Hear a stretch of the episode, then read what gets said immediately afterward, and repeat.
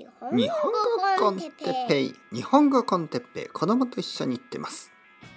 日本語コンテッペイの時間ですね。皆さん元気ですか？今日はとりあえず続けなきゃ。について。はい皆さん。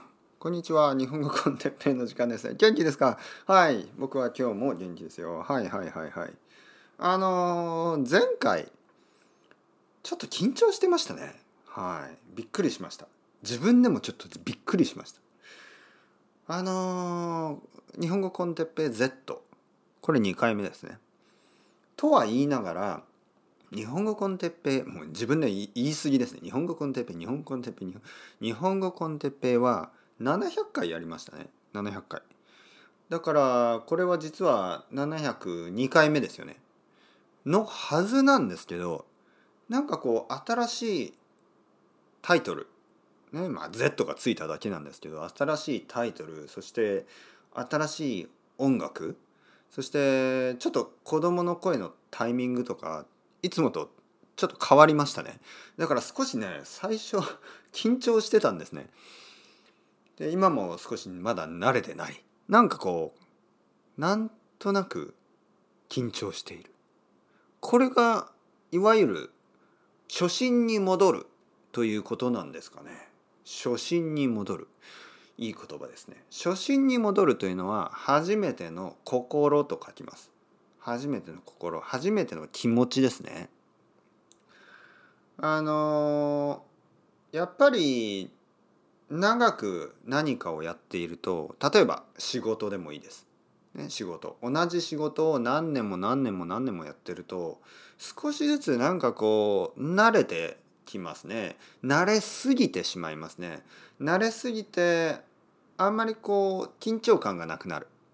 この場合の緊張感というのはいい緊張感です、えーナーバスになるのは良くないですよね。だけどちょっとこう緊張すると例えば皆さんどうですか？運転。運転、ね、車の運転です。緊張しすぎるともちろん良くないけどリラックスしすぎるとちょっと危ないですよね。例えば「おお寝てしまった」とかねちょっと危ないですよね。そういうことにならないように少しはやっぱり緊張した方がいい。少しね。少しですよ。だから仕事とかポッドキャストとかねそういうものも長く長く長くやってると少しずつねなんかこう本当にリラックスしすぎっていう感じがあるんですね。だからまあいろいろねリフレッシュして何て言うかな例えばこのポッドキャストだと新しいチャンネルになりました、ね、新しいタイトルになって新しい音楽になってそうするとね僕はちょっと緊張してしまったんですね。はい。今もちょっと変ですね。ちょっとだけ。だから今日のタイトルですね。今日のタイトルはまあ続けなきゃっていうことです。最初のオリジナルポッドキャストを始めた時も最初僕ちょっと変でしたね。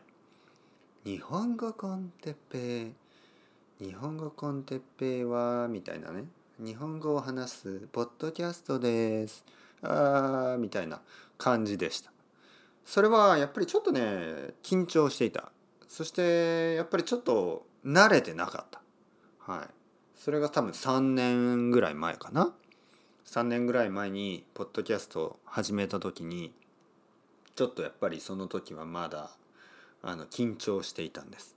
でその時に考えたのが最初の100回ですね。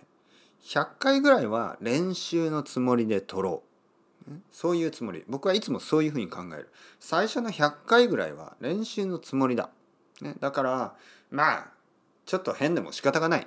ちょっと間違間違うことはないけどちょっとこうスムーズじゃなくても仕方がない。そういうふうに、まあ、ある意味諦めるんですね。そうすると気が楽になってよしまあ続ければいい、ね、続けるうちに分かるようになる。続けるうちになれるさ。というふうに考えるようになります。あの実は小説もそうですね。小説も最初書き始めた時にやっぱり久しぶりに文章を書いたしちょっと緊張しましたよね。でなんかもっともっと面白く書かなきゃいけないとか変なプレッシャーをね自分でかけてました。ね、自分で自分にプレッシャーをかけていたでも少しずつねやっぱりいつものいつものこの、まあ、僕のポリシーに戻りまして、ね、戻りまして、ね、戻りましたあのー、まあ最初は続けなきゃダメだ、ね、まずは続けることを目標に気楽にですねリラックスして取り続ける。だからこの日本語コンテッペイ Z もまだ2回目ですからね。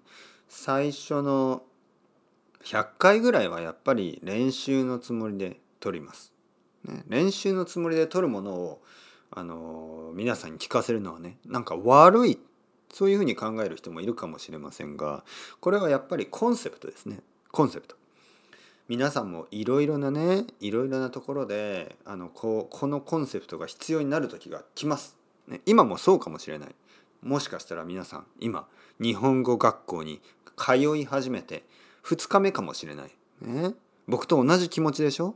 昨日どうでしたか？昨日日本語学校の1日目緊張しましたよね多分ちゃんと話せなかったですよね。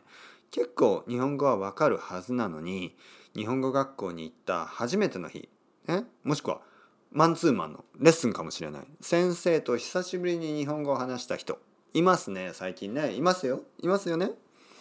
あなたあなたあなたのことですよ。あのやっぱり久しぶりに日本語を話すとちょっと緊張しますよね。だけど今日どうですか？ちょっとちょっと大丈夫になったでしょ？ちょっとだけ。昨日よりは少し大丈夫になる。明日は多分もっと大丈夫になる。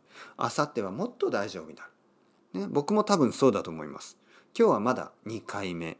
でも明日は3回目。明後日は4回目、ね、そういうふうに少しずつまた慣れていくんですね。そうすればまあ緊張もしなくなる。リラックスするようになる。だけどリラックスしすぎるとまた寝てしまうからそこまでリラックスしないようにあのいい緊張感でですねやり続ける。まあとりあえずやんなきゃ続けなきゃっていうことです。まあまあまあ。やっぱりコンセプトは大事ですね。続けるコンセプト、えー、日本語の勉強をしていてモチベーションが低い時高い時いろいろあるでしょう。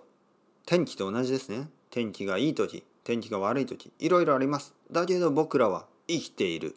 生きているから歌うんだ、えー、手のひらを太陽にかざしてみればでしたっけ？あのあんまり覚えてないですね、はい、そういう歌があります。僕らはみんな生きている。生きているから嬉しいんだ。僕らはみんな生きている。生きているから歌うんだ。手のひらを太陽にかざして。かざしてかな？かざしてみれば。真っ赤に流れる。僕の血潮。血潮っていうのは多分血のことですね。でその後は「なんとかだって」「アメンボだって」「アメンボだって」なんかそのいろいろな動物だってみんなみんな生きているんだ友達なんだという歌があるんですよ。はい、また歌ってしまいました。あのたまに歌います。はい、たまに歌います。たまに歌うことによってあの僕は楽しくなる。そして歌う歌を聴くことによって皆さんは「ああまた始まったてっぺんやめろ」と言ってポップコーンを投げ始める、ね、やめてください。僕にポップコーン投げないでください、ね、カラオケをね歌い始めるとポップコーンを投げるそういうアメリカ人がいます。イメージ僕のイメージの中で「ああやめろ」そんなことないでしょ。そんな意地悪な人いない。嘘です。今のは嘘。あのアメリカ人の人たち本当にみんな優しい、ね、わあてっぺいすごい。 great great 素晴らしい素晴らしい。 Wonderful。 Awesome わあもうそういう優しい優しいアメリカ人の皆さん。いつもありがとうございます。ね。この後僕はねあの今実はプランがあってですねドーナツを食べるドーナツを食べるプランです。ドーナツ買いましたよ。いいでしょ？はい、たまにはいいですよね。たまには。あのーなんかやっぱり甘いものが食べたくなりますからね。そしてケーキはちょっとうんそんな特別なことは何もなかった。ケーキというのはちょっと特別感がありますよね。特別じゃないとなんかケーキっていうのはなんかこう悪い感じがする。ドーナツはもっともっとですね日常的なあのスイーツ。ただ日常的にドーナツを食べると太りますからね。ちょっと気をつけないといけないんですけどまあ言ってることはもっとあのアットホームなスイーツですよね。ケーキに比べるとね。こうパティシエが作ったこうケーキとかじゃなくてなんかこうアルバイトの人が揚げたドーナツ、ね、僕の家の近くにドーナツ屋さんがいますけどそんなにスキルは高くない。パティシエはやっぱりこう結構ねメレンゲとか結構大変ですからマカロンとか。でもあのそのドーナツ屋はアルバイトですよ。アルバイトの揚げたドーナツ。全然美味しいです。ドーナツのそのカジュアルなところがいいですね。誰が作ってもそんなに悪くならない。はい。まあまあもちろんドーナツにもテクニックはいろいろあると思いますがまああの僕が食べてるドーナツ誰が揚げてもそんなに悪くない、ね、そういうそういう感じ？そういう感じをこのポッドキャストでもやっていきたい。皆さんのドーナツになれるように。ただノンオイルですからね。僕のドーナツはノンオイル、ね、全然太らない。